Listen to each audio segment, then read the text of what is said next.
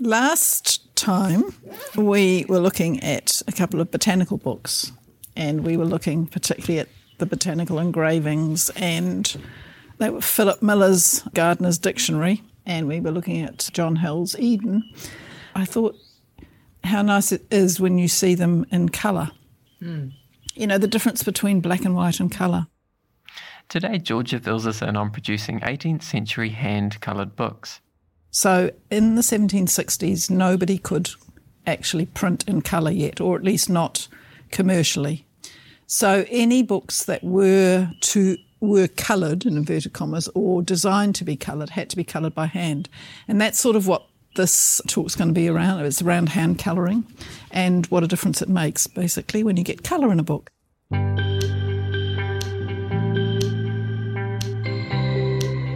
Welcome to Meet a Rare Book I'm Mark Gosper. Guiding us along the way and sharing the remarkable stories they contain is librarian and rare book expert Georgia Prince. They're still not popular books. They are artworks. Yeah, absolutely.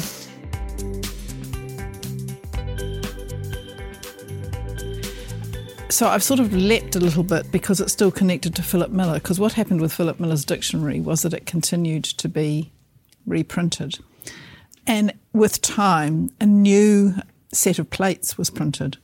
They were first published in 1760. Um, so the last edition we looked at was the seventh edition of 1759. So in 1760, I don't know whether you could say in response to demand, but I sort of feel that it must have been the case. there was this set of what they called figures of beautiful, useful, and uncommon plants described in the Gardener's Dictionary exhibited on 300 copper plates. So that volume of the Gardener's Dictionary A to Z, you know, with all the plant names and, and a few plates in it, mostly greenhouse type constructions, was followed almost instantly by this book called Figures of Beautiful, Useful and Uncommon Plants. That was published to be coloured. And it was really in the area of botany that the drive to add colour was strongest in the 18th century. There were some other books that were published with coloured illustrations, but mostly it's plants, and, and particularly the scientific uh, sort of community of people who were trying to classify plants and to describe them carefully and not just for the purposes of gardening them and how you how you actually grow them, but also to identify the differences between them. And to do that, you need colour. You can't do it without it. So what what we have in the collection is not that first edition of 1760. We have the third edition, which is actually in the early 19th century, but it's still printed from the same plates. So that's what I'm going to show you now. And it's in two volumes. So this is volume one. So this is again, this is Philip Miller and folio edition. And I'll just hand coloured, yeah, absolutely, because nothing was printed in colour until sort of 1830ish, and that's actually they were lithographs. But we're going to look at hand colouring. So this is before it, people printed in colour.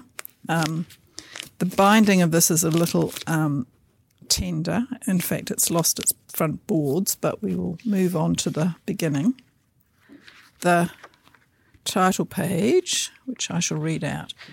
So it indicates that this book was supposed to be in colour um, figures of beautiful, useful, and uncommon plants described in the Gardener's Dictionary, which we saw last time, exhibited on 300 copper plates, accurately engraven and coloured. So you didn't get a version, uncoloured version. There was no point, basically. This, this is a sort of, that that's what basically what that means. And commonly in the past, some books had been coloured by hand, but they would often be, and most of them would have been uncoloured.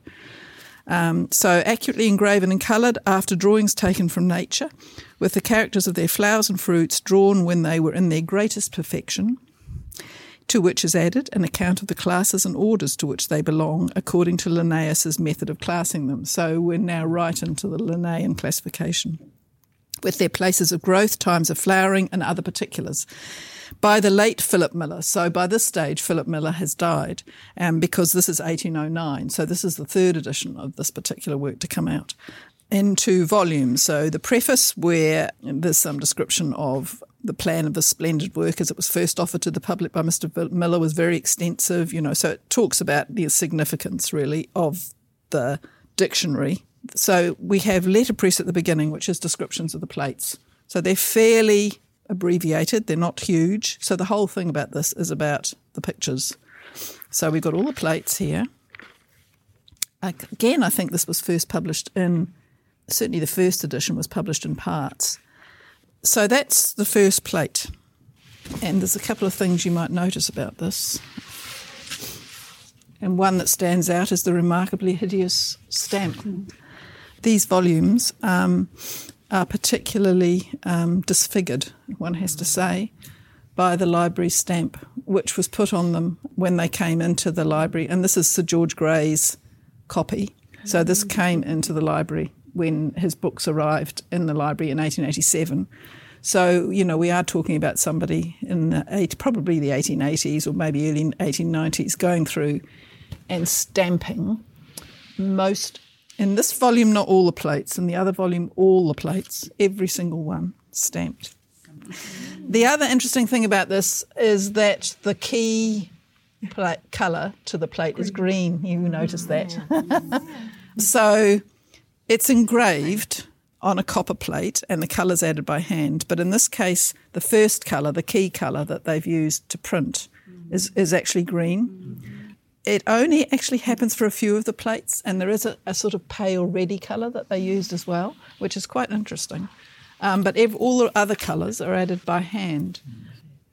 And in the 18th century and early, it's quite hard to work out who was doing the colouring. If somebody was the artist, and I'll show you another book in a minute, where we know that he did, the engraver did the colouring, so we know that that colouring was done by the, the engraver. But in this case, we don't know who did the colouring. And certainly by the early 19th century, when colouring plates was becoming more common, there was a whole industry around colouring, and publishers had their own teams of colourists who would do it for them if they were like Ackermann's publications, I'm particularly thinking of. And we do know that in those cases, they often used stencils so that the colours were applied consistently, because one of the problems with hand colouring is consistency. You know, how do you do it? And how does every colour look right? And those stencils were mostly done by women and children as piecework and would have been probably appallingly paid. So there is a sort of element of sweatshop activity involved in this type of colouring. But at this stage, which is earlier, this is 1809, don't know whether we're talking about that type of activity or whether we're talking about something a little more high end and probably smaller numbers of the book published as a consequence. Because if you're colouring every book and you've got 300 plates to get through, you can't imagine that that's going to be quick. and it's not going to be cheap. You can see there are different artists credited down the bottom. Mm-hmm. So there are a number of artists who did the um, who did the drawings from the plates, and the most famous of them is George Ehret, who doesn't appear there. So all this is so the colouring here you can see in the green even there that it's shaded. Mm. You know, it's not just a plonk. Everything is green. That's still at this point using pigments. There's no chemical colour at this point, so you have to yeah, you have to get the correct pigment. I mean, presumably there's some commercial way of making them available. So you mightn't be starting right from scratch as you were in the medieval period with a hunk of rock or something. But they're still, yeah, they're watercolours. Yeah, there was an original watercolour drawing done by an artist, and there are several of them. An Ehret is one of them, and a man called Lancake is another one. And there's a another Miller involved, um, as we noticed in in I think the Gardener's Dictionary. There was a Miller mentioned, um, who was an artist, not Philip Miller's family, but another one. So there were several artists. They produced the watercolour painting. The engraver engraves the plate from the watercolour painting. And then the watercolour painting is your master for the colouring. But how that was done, the actual practicalities of that, I don't know. It would be interesting to compare this book to another copy of the book so that you can see is there a difference between the hand colouring in this sort of environment where people are not just doing a decorative scheme, but are actually trying to do this colour accurately. The other thing that's interesting with hand colouring is looking at it with a magnifying glass. Mm. Because you know you can see quite a lot of detail when you when you go when you do this. You can see when they go over the lines, and you know so you know sometimes when people say is something hand coloured or is it printed, it's quite clear when you when you get this because there are delicate little ways in which even the best hand colorist goes over the line, and you can you can see it when you're up close. Mm, the colours are lovely and vivid, and as we know, um, that's because the book stays closed. Um, if this was out under lights for any length of time, it wouldn't look like this. See, this one, I think this one's quite interesting in terms of the colour because that's quite an opaque, rather grey looking colour, and I don't know whether that colour is actually as it was meant to be. And that's another possibility, you know, with, with colour that's applied by hand that um, over time, different reactions can happen with colour, um, and sometimes you certainly notice that in medieval manuscripts. But I that to me doesn't look quite right, so I think that maybe that's an example of one. So that's volume one of the of the um, Philip Miller. Uh, the other thing I wanted to show you really was the fact that it's accompanied by four volumes now of the Gardeners. So the Gardener's Dictionary has now morphed from one volume that we saw at in 1759 to four. And this is edited by a man called Thomas Martin, who's carried on from Philip Miller, who, and he was also a, a botanist, Thomas Martin. And this is this is him following the dictionary and with a preface and description of you know what's happened to the dictionary in the intervening period. So this is actually 1807. And he said the last edition of the Folio Dictionary had been published in 1768. So the one we looked at was 1759. So the last edition prior to this one was 1768. And this one is now in four volumes. And with, yeah, and then he talks about plates accompanying it, but the plates are actually the, the these figures. So we've actually got now a six volume work of, mm. compared to one that started out in 1731 or whenever the first dictionary was as one volume. So, in the intervening period, plant hunters have been coming back from Asia and from America, particularly, and from South America, with all these new species. And nurserymen like Philip Miller, because that's basically what he was, mm. have been spending all this energy on trying to get them to grow in an English environment. And so the Gardener's Dictionary tells you how to do that. that's, that's one of its advantages, and that's why it's popular. And that's why arist- any aristocratic or gentry family with a garden would have wanted a copy of this because this would enable them to grow exotic plants. Would enable their gardeners to grow exotic plants because obviously they wouldn't be doing it. this one's also dedicated to Joseph Banks, which I just thought you might find interesting because at this point he's the president of the Royal Society. So we mentioned the Royal Society before as this sort of great scientific body in Britain. And he was also, and it says, one of His Majesty's most honourable, most honourable Privy Council. So he's the dedicatee. And I will now take out this one. Um, and this is a book by a man called Moses Harris in a modern binding, modern rebinding. Quite a nice modern rebinding, but a modern rebinding nevertheless, with marbled papers, marbled paper, and leather, quite nicely done. And here is the title page and the lovely and rather, what's the word? Sort of allegorical mm. frontispiece, which is quite hard, quite hard to follow, mm. quite hard to work out what it is. Mm. So there's the insects um, that are all creeping towards what looks like some mm. sort of goddess on a mm. plinth. On a plinth. But what the alligator is doing, oh, yeah. I presume such a there's an alligator and a frog and a lizard and then insects. Anyway, it's quite a fascinating looking allegorical title page. And of course, a lovely engraved title page exposition of English insects, including the several classes of, and I won't describe them, exhibiting on 15 copper plates near 500 figures, accurately drawn and highly finished in colours from nature. Minutely described, arranged and named according to the Linnaean system with remarks, the figures of a great number of moths not in the Aurelian collection, formerly published by the same author, and a plate with an explanation of colours, are likewise given in the work by Moses Harris. So Moses Harris is an entomologist, an early entomologist, um, and an engraver. So the whole thing is done by this man, Moses Harris. He's done the engravings and he's done all the work on describing the insects. The Aurelian Society was an early entomology society, Aurelian or Aurelius being another word or used as a synonym for chrysalis, apparently. I had to look that one up. This is 1782. The mentioned a plate with an explanation of colours. Unfortunately, the plate with the colour wheel on it that he actually had is not present in this edition, which is a great pity, but the description of the colours is there.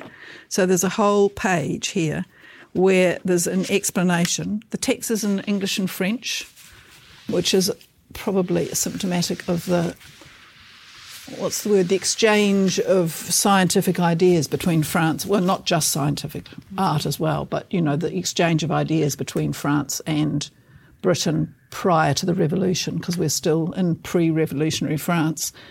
And, and everything French is still highly fashionable in the UK and other parts of Europe. So there are descriptions of the different colours, and there was this plate, which this edition doesn't have, which showed you the colours on a colour wheel. Apparently, in this edition, it's common for the plate not to be in it, and yeah, which is a pity because that would have been interesting. But then when you see the pla- mm. the the insects, these are all hand coloured by him. This is another of these, you know, astonishing publications done by somebody who does everything. So yes, we know he coloured these because not only is there, there that description at the beginning about the colours and what they mean, and the fact that he there was there are colour wheels in some of these editions of the of this book, but he also quite separately produced a treatise on colour, which is incredibly rare. There's only I think known to be about there's only two sort of copies known. There's a later edition in the early 19th century of it, but the but the copy that was produced in his lifetime by him I think there's one in the Royal, uh, the Royal Academy um, and one in, in Yale. and that's all anybody knows about. Blessedly free, thanks to the fact that this was purchased in a later and more, um, what's the word I was going to say? Was purchased in a more enlightened, that's the word I was looking for, more enlightened age. We have not gone through, or has not gone through and stamped all the plates. I mean, that stamping of plates was done to prevent theft. I mean, I you know why it was done, mm. and it's true that that books have been mm. damaged, eh, you know, by people who mm. have unscrupulously cut out plates from lovely books. And colour plates are a prime target because you can sell them for a lot of money as a single plate. And if you look online mm-hmm. under Moses Harris, you you'll find prints for sale from Moses Harris, not from this book so much as from one of his other books. And you would also find them for sale from that book. So it's, it's not as thoughtless as it sounds, but from our perspective, with probably greater security where we actually use them, we're not prepared to, to do that to them. Um, look at this one. Very fine engraving. Well, actually, I should mention the wings because the wings was the um, was the characteristic that he was using to identify the different species. So that that's why the wing is prominent here. Well, I don't think these would have been big. No, because he would have done it. Yeah, absolutely. So it can't have been big.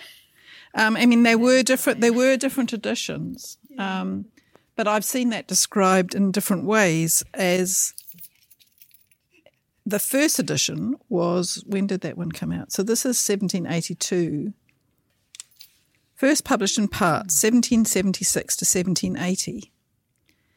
And then there was an, supposedly another issue in 1781, and one in 1782, and another one in 1786. But the other way I've heard this described is that they came out with different title pages, which, which so in a strange way, it makes it sound like they're all done at the same time, and then and then issued in following years. So yeah, I don't know whether that meant they were all printed, and then it took him a year to colour a batch of 50.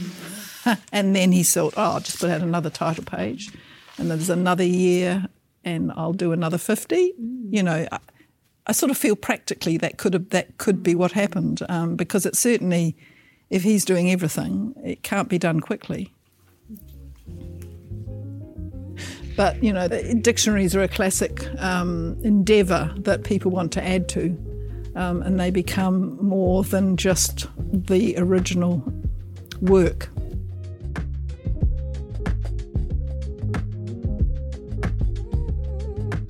For another colourful dictionary, tune into our episode on Samuel Johnson and the story behind his creation of a dictionary of the English language.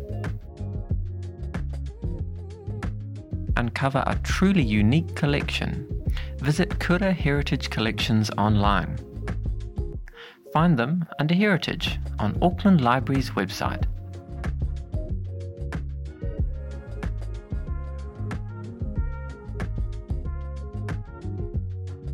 This podcast was brought to you by Ngā Pātaka Kōrero, Auckland Libraries.